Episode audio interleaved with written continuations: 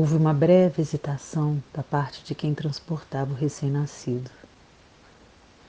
O meu cão Jade, há muito tempo, muito e com grande intensidade, aconteceu durante esse tempo breve em que Jade foi deixado suspenso sobre um medronheiro, sem mãe visível, num berço nem celeste nem terrestre, no lugar que toda a planta acolhe e que o entregaram ao medronheiro.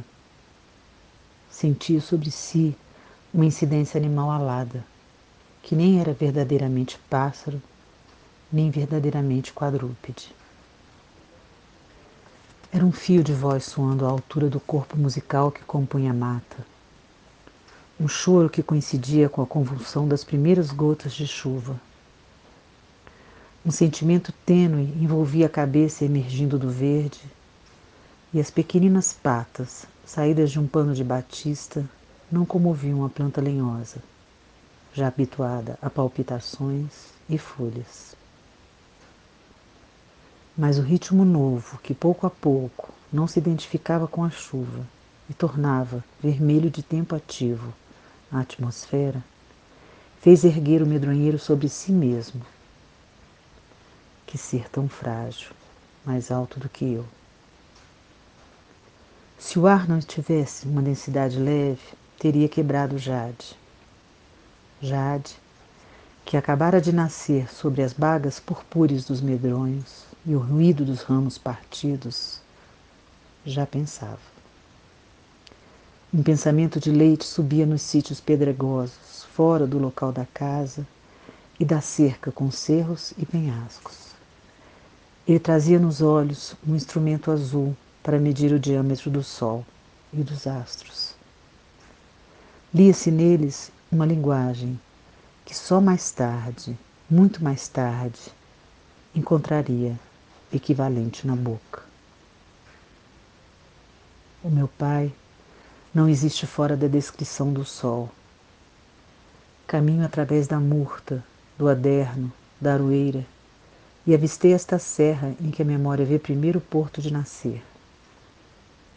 Mal nasci, situei-me em vida interior, em face do mar.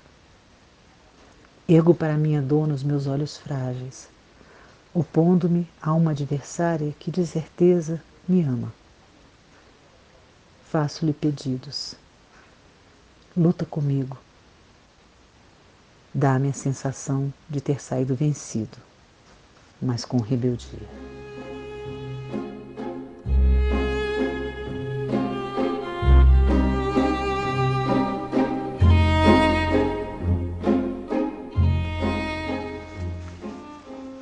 Por que ter uma vergonha nodosa de pensar livremente sobre ti?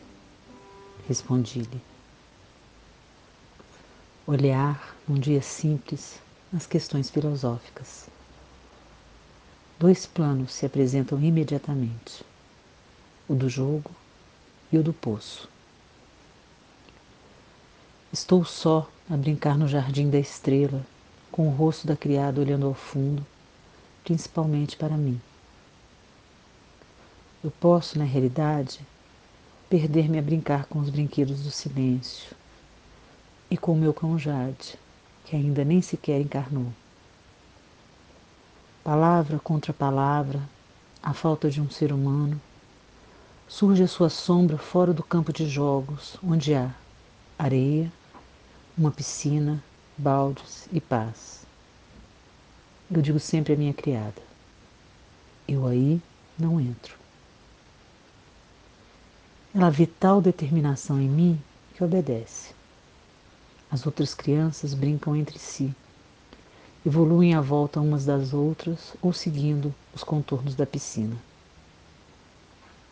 Eu apago-me no cão que desejo e vejo-o mais longe, ao fundo do coreto, dirigindo-se para mim mesma com seu andar de levantar nuvens e conhecer-me. Principio a recorrer às palavras que anunciam a realidade. Por que brincas? Por que não brincas? Por que brinca sozinha? Por necessidade de conhecer, de conhecer-te, respondo. Entraste no reino onde eu sou cão. Pesa a palavra. Eu peso. Desenha a palavra. Eu desenho. Pensa a palavra. Eu penso. Então entraste no reino onde eu sou cão, concluiu ele. Avanço outra palavra por entre os canteiros, na esperança final de que ela fique muda e eu possa brincar melhor sozinha, com o traço de união que me é próprio e me há de ligar no futuro a sua imagem. Que cão tão só, vou acompanhá-lo comigo. Lanço de fato a imagem de um cão para o meio das outras crianças. Reparam nele porque não pode estar no parque infantil, mas não o veem como cão. Esta surpresa é um obstáculo a que o meu mais interior se dissipe e perca a consciência de ir buscar-me a outro lugar. Há um grande abalo sob aquele solo onde as outras crianças brincam, projetadas no meu pensamento, onde o cão do futuro é o meu verdadeiro interlocutor. Uma sensação envolvente de ter encontrado meu amigo no seu universo marca o meu riso de lugares obscuros e luminosos sempre constantes.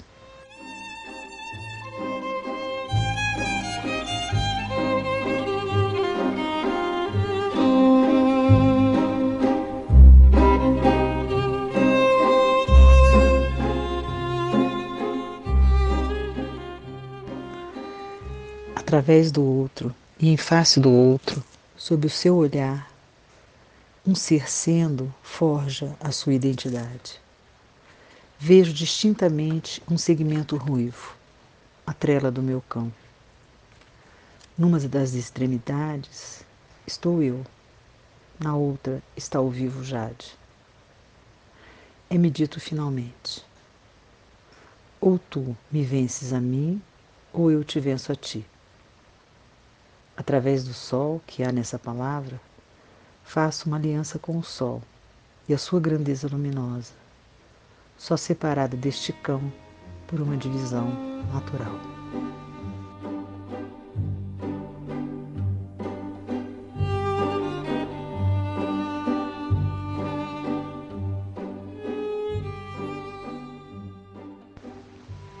Jade, partindo a trela, pediu-me que eu lhe falasse ininterruptamente para ele aprender a ler. Não lhe digo que é impossível estabelecer uma relação entre nós dois, porque eu não sou cão. E ele diz que me tem confundido com o arvoredo, a mim, no intervalo do afeto entre os perigos do poço e os prazeres do jogo. Quero aprender a ler sobre um texto que eu porei a arder por ele.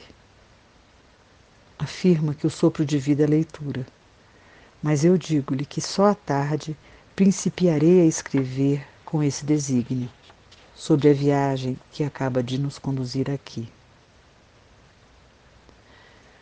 Jade, o manso, cortou os ares, o seu e o dos outros.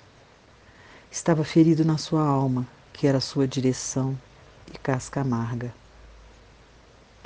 Diamante ainda em bruto, estava a ser chamado de muito alto.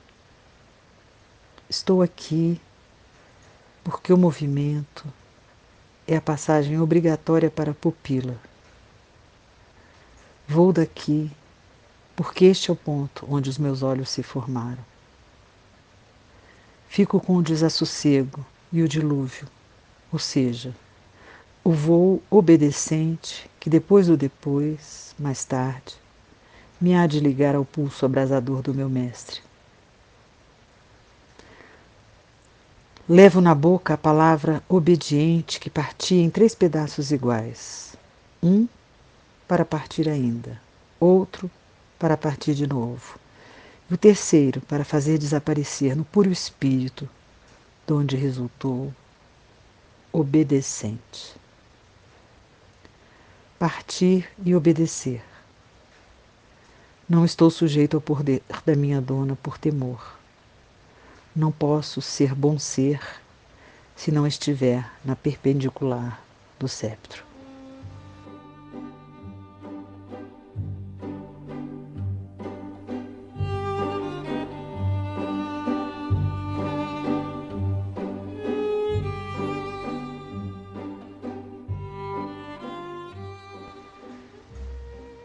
As atividades práticas do silêncio são o sossego de sair, a alegria de não interceptar as vozes que me falam e o sentimento de ter um movimento idêntico ao de Jade.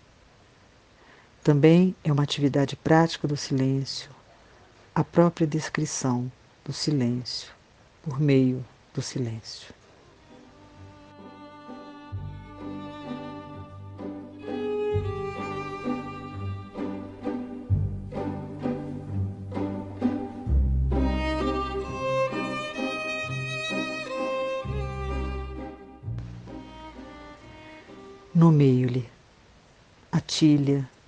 A erva cidreira, a Lucia Lima, o pessegueiro de jardim, o loureiro, sementeira das plantas aromáticas da Provença, o linho, a salsa, os coentros, a arruda, meio da terra formada por bancos de pedras circulares, o alecrim, a sálvia, as chagas, o rosmaninho.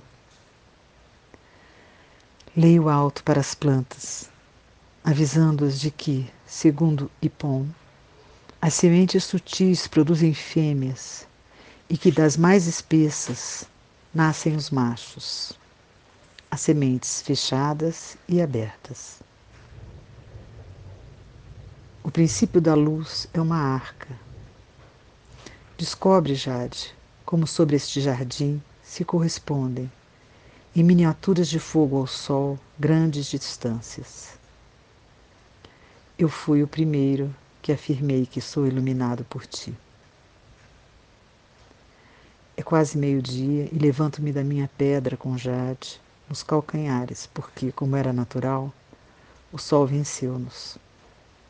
É visível que há no sol muitos invisíveis, nossos adversários, e que esse leal combate corpo a corpo é o princípio contrário à luz comum da nossa aliança. O que é a luz comum? É a que ilumina marido e mulher, pais e filhos, sentados à mesa. Mas eu, basta sentir-me um momento de qualidade inferior à natureza da prata que poderia alcançar para afastar a luz comum e não desejar o fim do combate. Procuro outro lugar à mesa, lugar ao lado do outro que me estimule e cause medo, dizendo, por exemplo, aos que dormem tranquilamente a comer o amor. A abóboda celeste acaba de ruir. Esses rostos não me parecem de maneira sistemática, com seus lugares marcados pela memória. Surgem certamente com uma lei própria, a lei do hábito de servir.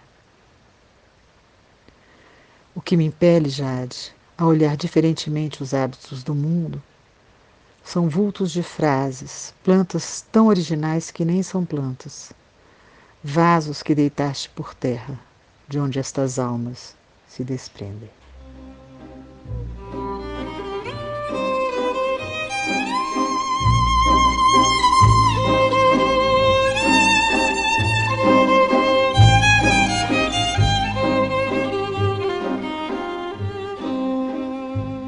Pela primeira vez, alimentei Jade, que adoeceu repentinamente, a intervalos certos, durante dias. Ele comprimia minha mão com as patas e eu dava-lhe leite vitaminado com uma seringa. À medida que neste trabalho o aproximava de mim, e eu o sabia construção viva da natureza, principiei a sentir uma alma incipiente insuflada nele e que duraria até o fim do mundo, perguntando sempre: o que é a luz comum? Eu sou da luz comum ou uma primeira alteração dessa luz clara?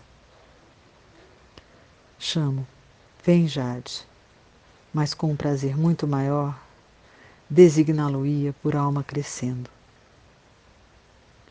É esta relação de alma crescendo que se estabeleceu entre nós, é esta relação, fora da luz comum, que estabelece as diferenças que desempenham o papel de elementos perturbadores nos hábitos de servir os afetos. Eu ia dizer que, nesta ordem de ler, ler é nunca chegar ao fim de um livro, respeitando-lhe a sequência coercitiva das frases e das páginas. Uma frase, lida destacadamente, aproximada de outra que talvez já lhe correspondesse em silêncio, é uma alma crescendo. Eu não consigo abranger a infinitude do número e da harmonia das almas, nem o texto de um verdadeiro livro, nem a terra de um jardim que se mantém às gerações.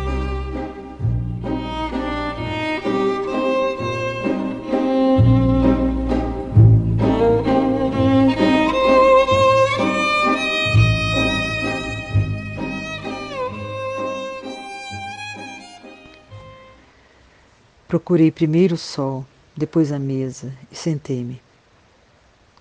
Um pardal estava no parapeito esquerdo do varandim que dá sobre o mar. Atirou-se para a praia e desapareceu. Como eu quero ignorar, neste domingo, que ele tem asas, suponho que se despenhou ou caiu mortalmente. Passam uns instantes e surge a ideia, ainda densa por fora, mas já luminosa. Mas ele tem asas. Olho para os meus braços, hoje vestidos pelas mangas de uma gabardina branca, meio suja. Saindo do meu tronco, também não se vêem asas, mas membros verticais, não dispostos para o voo. Atiro-me para o abismo insolar sempre aberto em mim. E suponho que o anjo apagado ressurge sustenta minha insegurança com as asas em voo. Digo-lhe: Vem, pluma consoladora da paisagem, que eu mal voo agora. Tenho um segundo de paz e volto a interrogar o que o anjo sustenta. Jade corre pela praia à minha frente. É cor de ouro, e volta, arrastado pelo cheiro humano. Corre agora paralelo às águas. Cria-se um ponto semelhante a um cavalo diante de meus olhos. Uma criança corre com ele e partilham ambos o exercício de correr. Só param onde o mar começa, porque não têm membros adequados para sobrevoar o oceano, nem poder fazer chão sólido, o que é movente e líquido. Enquanto eu associo estas imagens, um homem velho curva-se para um monte de areia. Observa e afasta-se. Disse-me que os animais são anjos protetores, e eu sabia que já vivia sob a sua guarda. Para mim, o anjo mais sublime é o do cão. O anjo mais independente é o anjo do gato. Mas o anjo exterminador que nos torna mais brutos todos os dias é o que expõe, de peito aberto, nos talhos. É verdadeira esta visão de animais anjos, com caudas, pelos, roncos de angústia mortal, a irromper nos matadouros? Fazem-me falta aqui o meu anjo sublime da guarda e os meus anjos independentes da guarda. Há entre nós um laço, um suspiro de fidelidade, noites e noites em que eles, no jardim, iluminam de liberdade a casa. Porque toda manhã creio que atravessei a abóbada da solidão humana. Que um som, a realidade autêntica da língua, chama por um caminho ladeado de barreiras o seu gêmeo animal. Nessa abóbada há uma treva de grande qualidade que difunde o medo fonte. Poucos seres humanos têm inteligência afetiva. Chamo uma vez pelo anjo sublime para que ele me leve pelo caminho que corta o declive. Se eu soubesse qual era a verdadeira natureza do medo, que ele nos ensina e faz perder, morreria desta morte menos vezes. Assim, Assombro meus animais com esta voz alta do meu pensamento e digo-lhes: apareceram os primeiros rebentos à árvore, ou ainda, a morte é dar como verdadeiro o que é.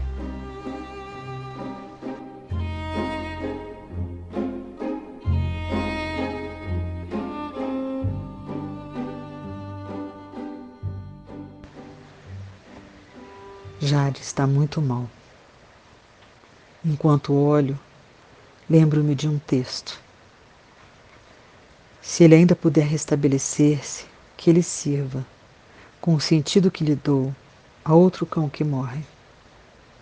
Se pelo contrário já não puder restabelecer-se, que esse texto o acompanhe como sinal de que eu desejei conhecer o que vem a seguir, ao primeiro cão e ao último cão. Lembras-te da hora do jardim?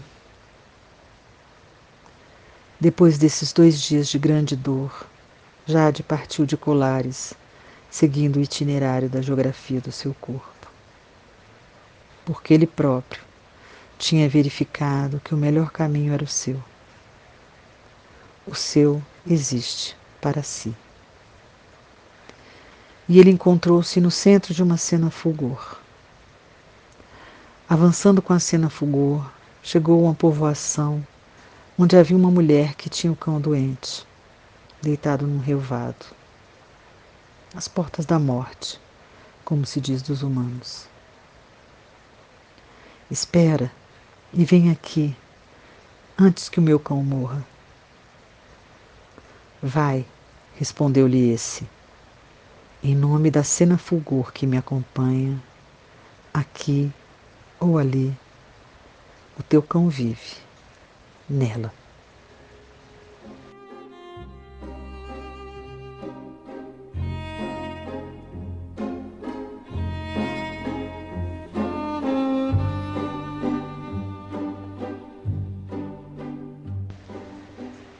Subitamente, Jade entrou num outro lento movimento que eu não podia comparar aquele em que ele corria pelos prados em Herbé.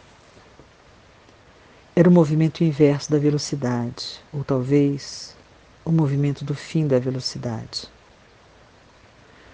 Foi por causa dessa nostalgia que sonhei esta noite, que Jade tinha deixado a casa. Só eu fui à sua procura, e um homem que encontrei numa aldeia deu-me uma folha de alface para ele se refrescar. Uma mulher deu-me os seus sinais e batia uma parede do lado da rua. Jade veio e deitou-se, dando a cauda num enorme prato de leite. Felizmente havia trela e trouxe-o para o coreto do Jardim da Estrela, para o lugar de onde havíamos partido. Amar um cão, de Maria Gabriela Lençol. Azenhas do Mar, finais de agosto de 1990.